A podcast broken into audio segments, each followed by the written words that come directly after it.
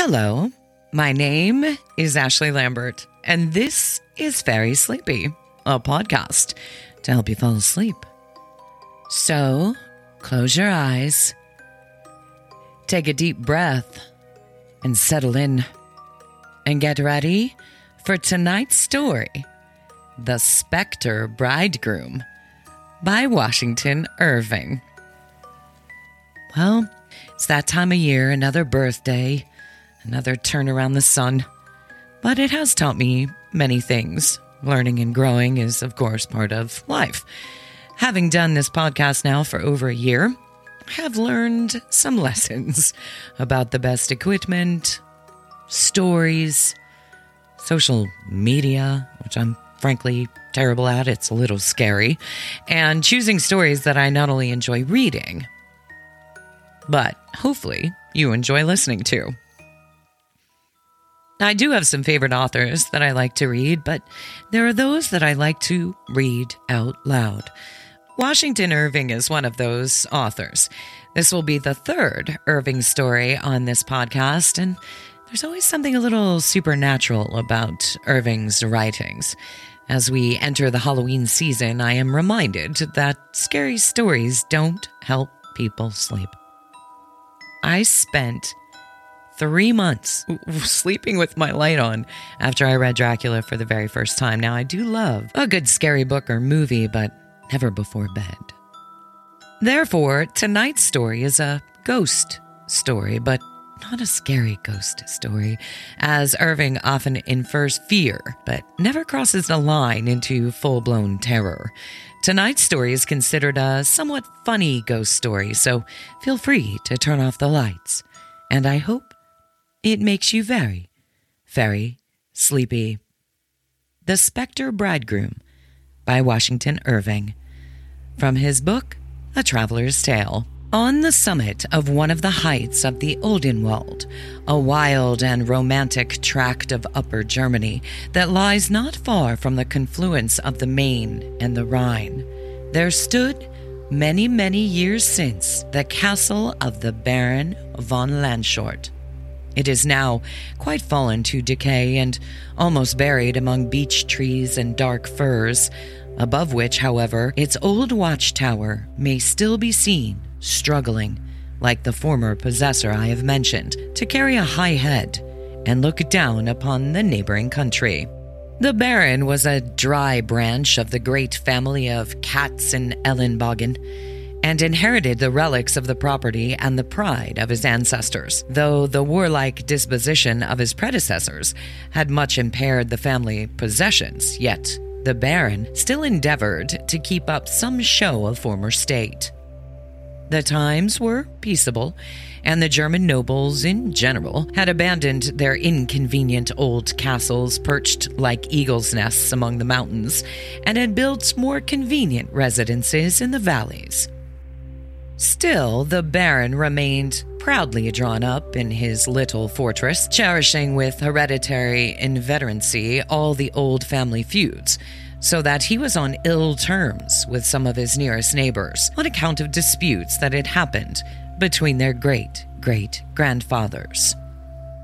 The Baron had but one child, a daughter, but nature, when she grants but one child, always compensates by making it a prodigy. And so it was with the daughter of the Baron. All the nurses, gossips, and country cousins assured her father that she had not her equal for beauty in all Germany. And who should know better than they? She had, moreover, been brought up with great care under the superintendence of two maiden aunts who had spent some years of their early life at one of the little German courts and were skilled in all branches of knowledge necessary to the education of a fine lady. Under their instructions, she became a miracle of accomplishments. By the time she was 18, she could embroider to admiration and had worked whole histories of the saints in tapestry with such strength of expression in their countenances that they looked like so many souls in purgatory. She could read without great difficulty and had spelled her way through several church legends and almost all the chivalric wonders of the Heldenbuch. She had even made considerable proficiency in writing, could sign her own name without missing a letter, and so legibly that her aunts could read it without spectacles.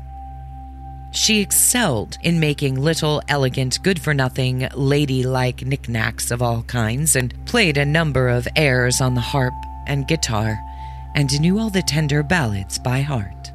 Her aunts, too, having been great flirts and coquettes in their younger days, were admirably calculated to be vigilant guardians and strict censors of the conduct of their niece, for there is no so rigidly prudent and decorous as a superannotated coquette. She was rarely suffered out of their sight, never went beyond the domains of the castle unless well attended, or rather well watched, had continual lectures read to her about strict decorum and implicit obedience.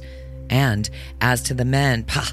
She was taught to hold them at such a distance and in such absolute distrust that unless properly authorized, she would not have cast a glance upon the handsomest cavalier in the world. No, not if he were even dying at her feet.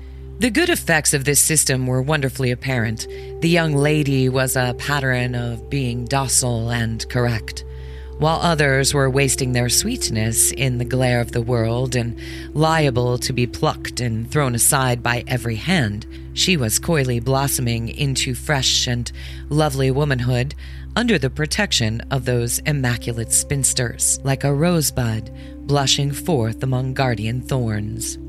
Her aunts looked upon her with pride and exultation, and vaunted that through all the other young ladies in the world might go astray, yet, thank heaven, nothing of the kind could happen to their heiress. But, however scantily the Baron von Landshort might be provided with children, his household was by no means a small one, for Providence had enriched him with abundance of poor relations. They, one and all, possessed the affectionate disposition common to humble relatives, were wonderfully attached to the Baron, and took every possible occasion to come in swarms and enliven the castle. All family festivals were commemorated by these good people at the Baron's expense and when they were filled with good cheer, they would declare that there was nothing on earth so delightful as these family meetings, these jubilees of the heart.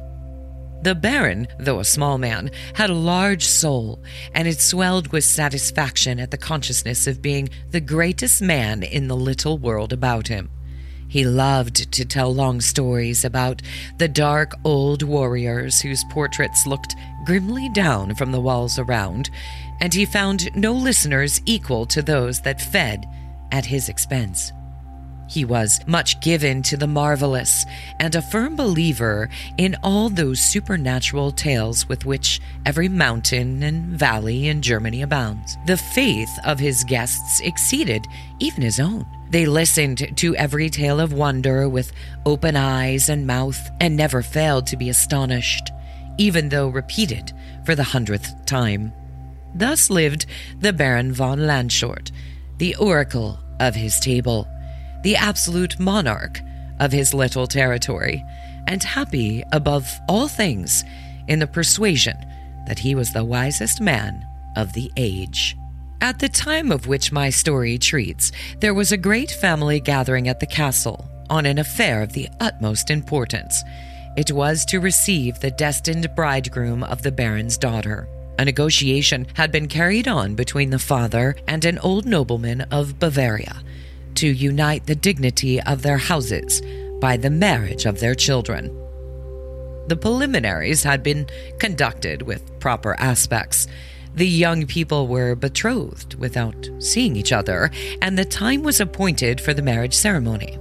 The young Count von Altenburg had been recalled from the army for the purpose and was actually on his way to the barons to receive his bride. Missives had even been received from him from Würzburg, where he was accidentally detained, mentioning the day and hour when he might be expected to arrive.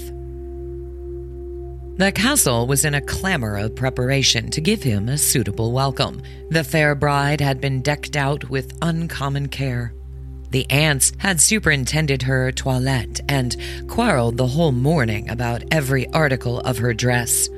The young lady had taken advantage of their contest to follow the bent of her own taste, and fortunately it was a good one. She looked as lovely as youthful bridegroom could desire, and the flutter of expectation heightened the luster of her charms. The suffusions that mantled her face and neck, the gentle heaving of the bosom, the eye now and then lost in reverie, all betrayed the soft, tumult that was going on in her little heart. The aunts were continually hovering around her, for maiden aunts are apt to take great interest in affairs of this nature.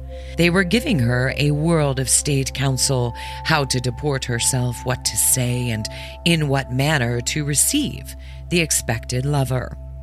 The Baron was no less busied in preparations. He had, in truth, Nothing exactly to do, but he was naturally a fuming, bustling little man and could not remain passive when all the world was in a hurry.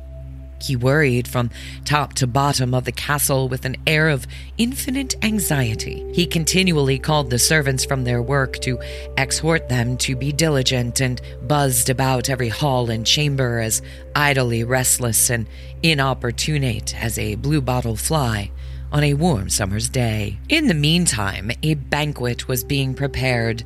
The forest had rung up with the clamor of the huntsmen, the kitchen was crowded with good cheer, and the cellars had yielded up whole oceans of the best wines, and even the great tun had been laid under contribution. Everything was ready to receive the distinguished guest in the true spirit of German hospitality. But the guest delayed to make his appearance. Hour rolled after hour.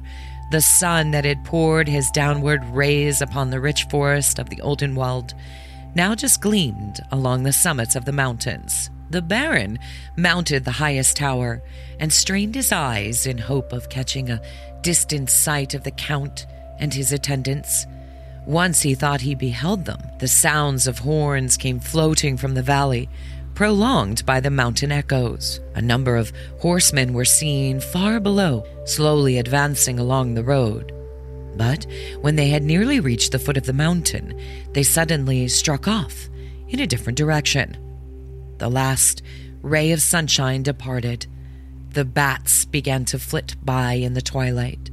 The road grew dimmer and dimmer to the view, and nothing appeared stirring in it, but now and then a peasant lagging homeward from his labor. While the old castle at Landshort was in this state of perplexity, a very interesting scene was transacting in a different part of the Odenwald. The young Count von Altenburg was tranquilly pursuing his route in that sober, jog trot way in which a man travels toward matrimony when his friends have taken all the trouble and uncertainty of courtship off his hands, and a bride is waiting for him as certainly as a dinner at the end of his journey. He had encountered a youthful companion in arms with whom he had seen some service on the frontiers. Hermann von Starkenfaust, one of the stoutest hands and worthiest hearts of German chivalry, who was now returning from the army. His father's castle was not far distant from the old fortress of Landshort, although a hereditary feud rendered the families hostile and strangers to each other. In the warm hearted moment of recognition, the young friends related all their past adventures and fortunes, and the Count gave the whole history of his intended nuptials with a young lady whom he had never seen, but of whose charms he had received the most enrapturing descriptions. As the route of the friends lay in the same direction, they agreed to perform the rest of their journey together, and that they might do it the more leisurely, set off at an early hour the Count having given directions for his retinue to follow and overtake him. They beguiled their wayfaring with recollections of their military scenes and adventures, but the Count was apt to be a little tedious now and then, about the reputed charms of his bride and the felicity that awaited him. In this way, they had entered among the mountains and were traversing one of its most lonely and thickly wooded passes. It is well known that the forests of Germany have always been as much infested by robbers as its castles by specters, and at this time the former were particularly numerous, from the hordes of disbanded soldiers wandering about the country. It will not appear extraordinary, therefore, that the Cavaliers were attacked by a gang of these stragglers in the midst of the forest. They defended themselves with bravery, but were nearly overpowered when the Count's retinue arrived to their assistance. At the sight of them, the robbers fled, but not until the Count had received a mortal wound. He was slowly and carefully conveyed back to the city, and a friar summoned from a neighboring convent who was famous for his skill in administering to both soul and body. But half of his skill was gratuitous. The moments of the unfortunate Count were numbered. With his dying breath, he entreated his friend to repair instantly to the castle of Landshort and explain the fatal cause of his not keeping his appointment with his bride. Though not the most ardent of lovers, he was one of the most punctual of men, and appeared earnestly solicitous that his mission should be speedily and courteously executed. Unless this is done, said he, I shall not sleep quietly in my grave. He repeated these last words with a peculiar solemnity. A request, at a moment so impressive, admitted no hesitation. Starkenfaust endeavored to soothe him to calmness, promised faithfully to execute his wish, and gave him his hand in solemn pledge. The dying man pressed it in acknowledgement, but soon lapsed into delirium, raved about his bride, his engagements, his plighted word, ordered his horse that he might ride to the castle of Landshort, and expired in the fancied act of vaulting into the saddle. Starkenfaust bestowed a sigh and a soldier's tear on the untimely fate of his comrade, and then pondered on the awkward mission he had undertaken. His heart was heavy and his head perplexed, for he was to present himself an unbidden guest among hostile people, and to damp their festivity with tidings fatal to their hopes. Still, there were certain whisperings of curiosity to see this far famed beauty, so cautiously shut up from the world for he was a passionate admirer of women, and there was a dash of eccentricity and enterprise in his character that made him fond of all singular adventure. Previous to his departure, he made all due arrangements with the holy fraternity of the convent for the funeral of his friend, who was to be buried in the cathedral near some of his illustrious relatives, and the mourning retinue of the count took charge of his remains. It is now high time that we should return to the ancient family, who were impatient for their guest, and still more for their dinner, and to the worthy little baron whom we left airing himself on the watchtower. Night closed in, but still no guest arrived. The baron descended from the tower in despair. The banquet, which had been delayed from hour to hour, could no longer be postponed. The meats were already overdone, the cook in an agony, and the whole household had the look of a garrison that had been reduced by famine. The Baron was obliged reluctantly to give orders for the feast without the presence of the guest. All were seated at table and just on the point of commencing, when the sound of a horn from without the gate gave notice of the approach of a stranger. Another long blast filled the old courts of the castle with its echoes, and was answered by the warder from the walls. The Baron hastened to receive his future son in law. The drawbridge had been let down, and the stranger was before the gate. He was a tall, gallant cavalier mounted on a black steed. His countenance was pale, but he had a beaming, romantic eye and an air of stately melancholy. The Baron was a little mortified that he should have come in this simple, solitary style. His dignity for a moment was ruffled, and he felt disposed to consider it a want of proper respect for the important occasion and the important family with which he was to be connected. He pacified himself, however, with the conclusion that it must have been youthful impatience which had induced him thus to spar on sooner than his attendants. I am sorry, said the stranger, to break in upon you thus unseasonably. Here the Baron interrupted with a world of compliments and greetings, for, to tell the truth, he prided himself upon his courtesy and eloquence.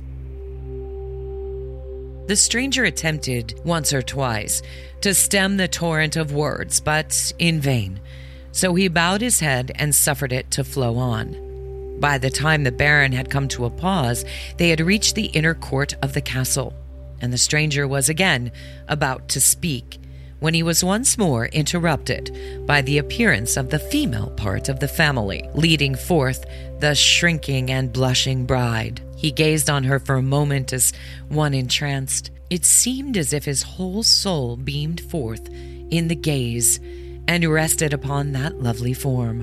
One of the maiden aunts whispered something in her ear. She made an effort to speak.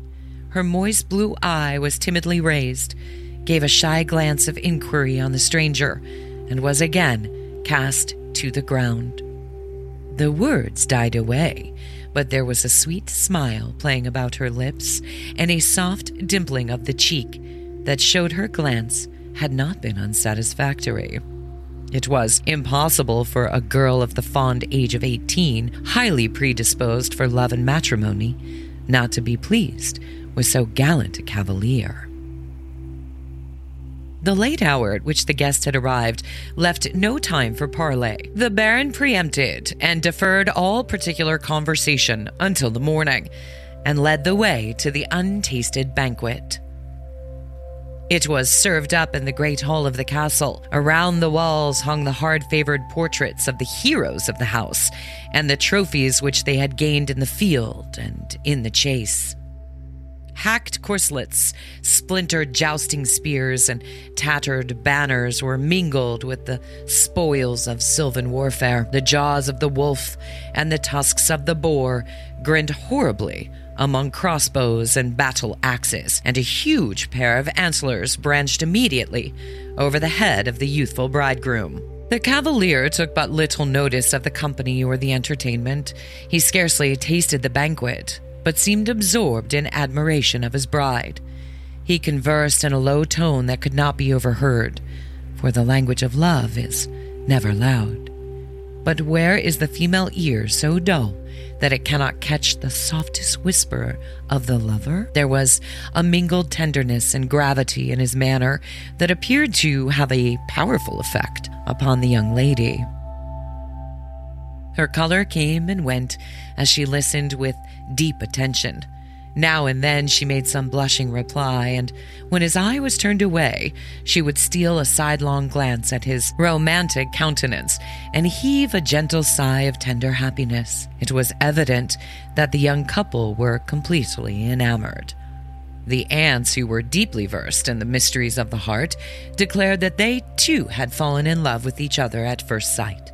The feast went on merrily, or at least noisily, for the guests were all blessed with these keen appetites that attend upon light purses and mountain air. The Baron told his best and longest stories, and never had he told them so well or with such great effect. If there was anything marvelous, his auditors were lost in astonishment, and if anything, they were sure to laugh exactly in the right place. The Baron, it is true, like most great men, was too dignified to utter any joke but a dull one. It was always enforced, however, by a bumper of excellent wine, and even a dull joke at one's own table, served up with jolly old wine, is irresistible. Many good things were said by poorer and keener wits that would not bear repeating, except on similar occasions, many sly speeches whispered in ladies' ears that almost convulsed them with suppressed laughter, and a song or two roared out by a poor but merry and broad faced cousin of the Baron that absolutely made the maiden aunts hold up their fans. Amidst all this revelry, the stranger guest maintained a most singular and unseasonable gravity. His countenance assumed a deeper cast of dejection as the evening advanced, and strange as it may appear, even the Baron's jokes seemed only to render him the more melancholy. At times, he was lost in thought, but at times there was a perturbed and restless wandering of the eye that bespoke a mind but ill at ease. His conversations with the bride became more and more earnest and mysterious. Lowering clouds began to steal over the fair serenity of her brow, and tremors to run through her tender frame. All of this could not escape the notice of the company. Their gaiety was chilled by the unaccountable gloom of the bridegroom. Their spirits were infected. Whispers and glances were interchanged, accompanied by shrugs and dubious shakes of the head. The song and the laugh grew less and less frequent. There were dreary pauses in the conversation, which were at length succeeded by wild tales and supernatural legend. One dismal story produced another still more dismal, and the Baron nearly frightened some of the ladies into hysterics with the history of the goblin horseman that carried away the fair Leonora, a dreadful story which has since been put into excellent verse and is read and believed by all the world. The bridegroom listened to this tale with profound attention. He kept his eyes steadily fixed on the Baron, and as the story drew to a close, began gradually to rise from his seat, growing taller and taller, until in the Baron's entranced eye, he seemed almost to tower into a giant. The moment the tale was finished, he heaved a deep sigh and took a solemn farewell of the company. They were all in amazement. The Baron was perfectly thunderstruck. What? Going to leave the castle at midnight? Why, everything was prepared for his reception. A chamber was ready for him if he wished to retire. The stranger shook his head mournfully and mysteriously. I must lay my head in a different chamber tonight. There was something in this reply and the tone in which it was uttered that made the Baron's heart misgive him. But he rallied his forces and repeated his hospitable entreaties. The stranger shook his head silently but positively at every offer, and waving his farewell to the company, stalked slowly out of the hall. The maiden aunts were absolutely petrified. The bride hung her head, and a tear stole to her eye. The Baron followed the stranger to the great court of the castle, where the black charger stood pawing the earth and snorting with impatience. When they had reached the portal, whose deep archway was dimly lighted by a cresset, the stranger paused and addressed the Baron in a hollow tone, which the vaulted roof rendered still more eerie. Now that we are alone, said he, I will impart to you the reason of my going. I have a solemn and an indispensable engagement. Why, said the Baron, can you not send someone in your place? It admits of no substitute. I must attend it in person. I must away to the cathedral. Ay, said the Baron, plucking up in spirit, but not until tomorrow. Tomorrow you shall take your bride there. No, no, replied the stranger with tenfold solemnity. My engagement is with no bride. The worms, the worms expect me. I am a dead man. I have been slain by robbers. My body lies at the cathedral. At midnight, I am to be buried. The grave is waiting for me. I must keep my appointment. He sprang on his black charger and dashed over the drawbridge, and the clattering of his horse's hoofs was lost in the whistling of the night blast. The Baron returned to the hall in utmost consternation and related what had passed. Two ladies fainted outright. Others sickened at the idea of having feasted with a spectre. It was the opinion of some that this might be the wild huntsman, famous in German legend. Some talked of mountain sprites, of wood demons, and of other supernatural beings with which the good people of Germany had been so grievously harassed since time immemorial. One of the poor relations ventured to suggest that it might be some sportive evasion of the young cavalier, and that the very gloominess of the caprice seemed to accord with so melancholy a personage. This, however, drew on him the indignation of the whole company, and especially of the Baron, who looked upon him as little better than an infidel, so that he was fain to abjure his heresy as speedily as possible, and come into the faith of the true believers. But whatever may have been the doubts entertained, they were completely put to an end by the arrival next day of regular missives confirming the intelligence of the young count's murder and his interment in the cathedral. The dismay at the castle may well be imagined. The baron shut himself up in his chamber. The guests who had come to rejoice with him could not think of abandoning him in his distress. They wandered about the courts or collected in groups in the hall, shaking their heads and shrugging their shoulders at the troubles of so good a man, and sat longer than ever at table, and ate and drank more stoutly than ever, by way of keeping up their spirits. But the situation of the widowed bride was the most pitiable. To have lost a husband before she had even embraced him, and such a husband, if the very spectre could be gracious and noble, what must have been the living man? She filled the house with lamentations.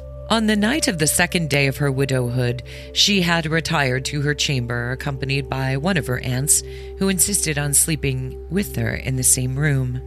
The aunt, who was one of the best tellers of ghost stories in all Germany, had just been recounting one of her longest and had fallen asleep in the very midst of it.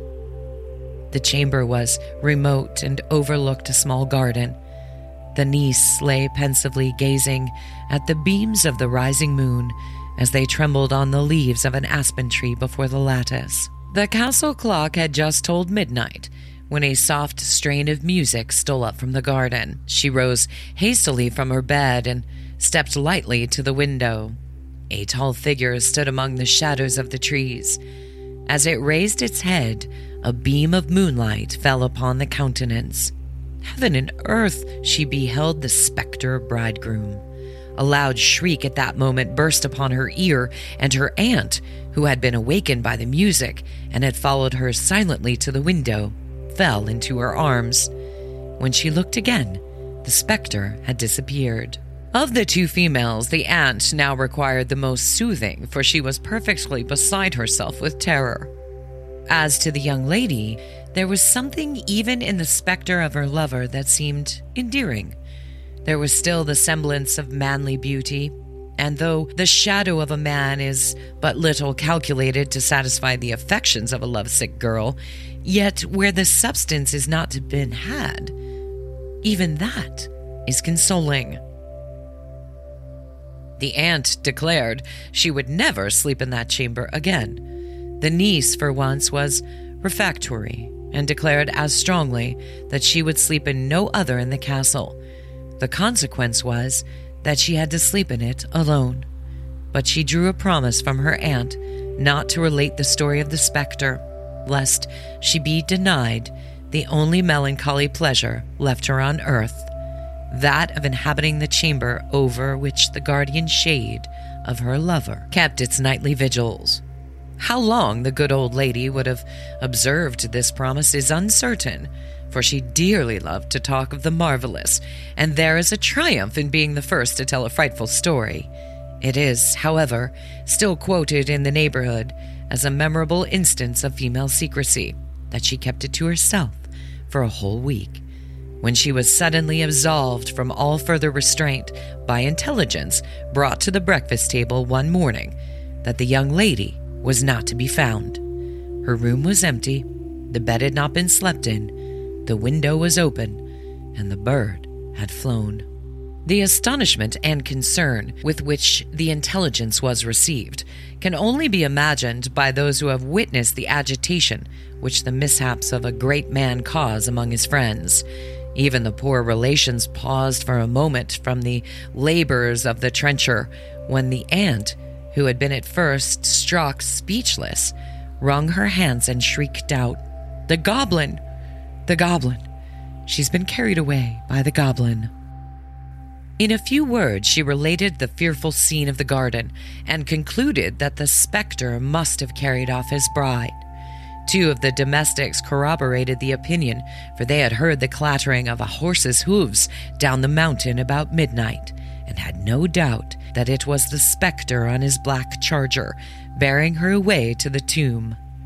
All present were struck with the direful probability, for events of the kind are extremely common in Germany, as many well authenticated histories bear witness.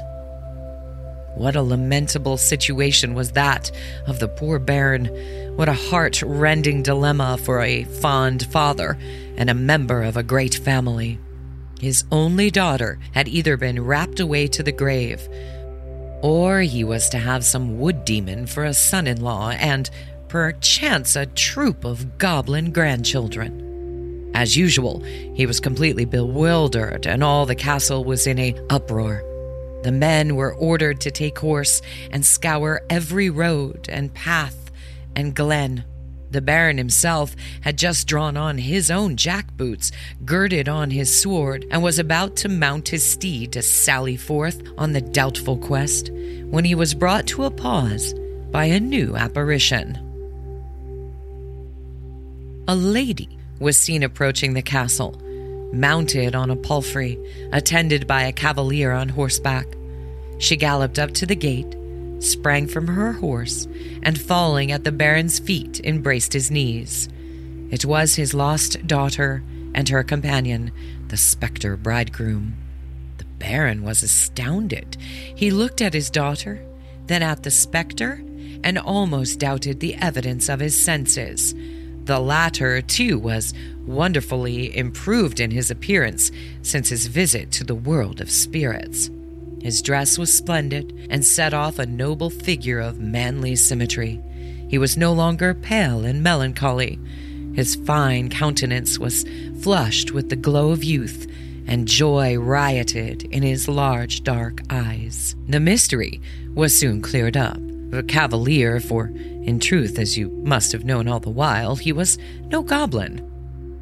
He announced himself as Sir Herman. He related his adventure with the young count. He told how he had hastened to the castle to deliver the unwelcome tidings, but that the eloquence of the Baron had interrupted him in every attempt to tell his tale, and that to pass a few hours near her, he had tacitly suffered the mistake to continue how he had been sorely perplexed in what way to make a decent retreat, until the Baron's goblin stories had suggested his eccentric exit. How, fearing the feudal hostility of the family, he had repeated his visits by stealth, had haunted the garden beneath the young lady's window, had wooed, had won, had borne away in triumph, and, in a word, had wedded the fair.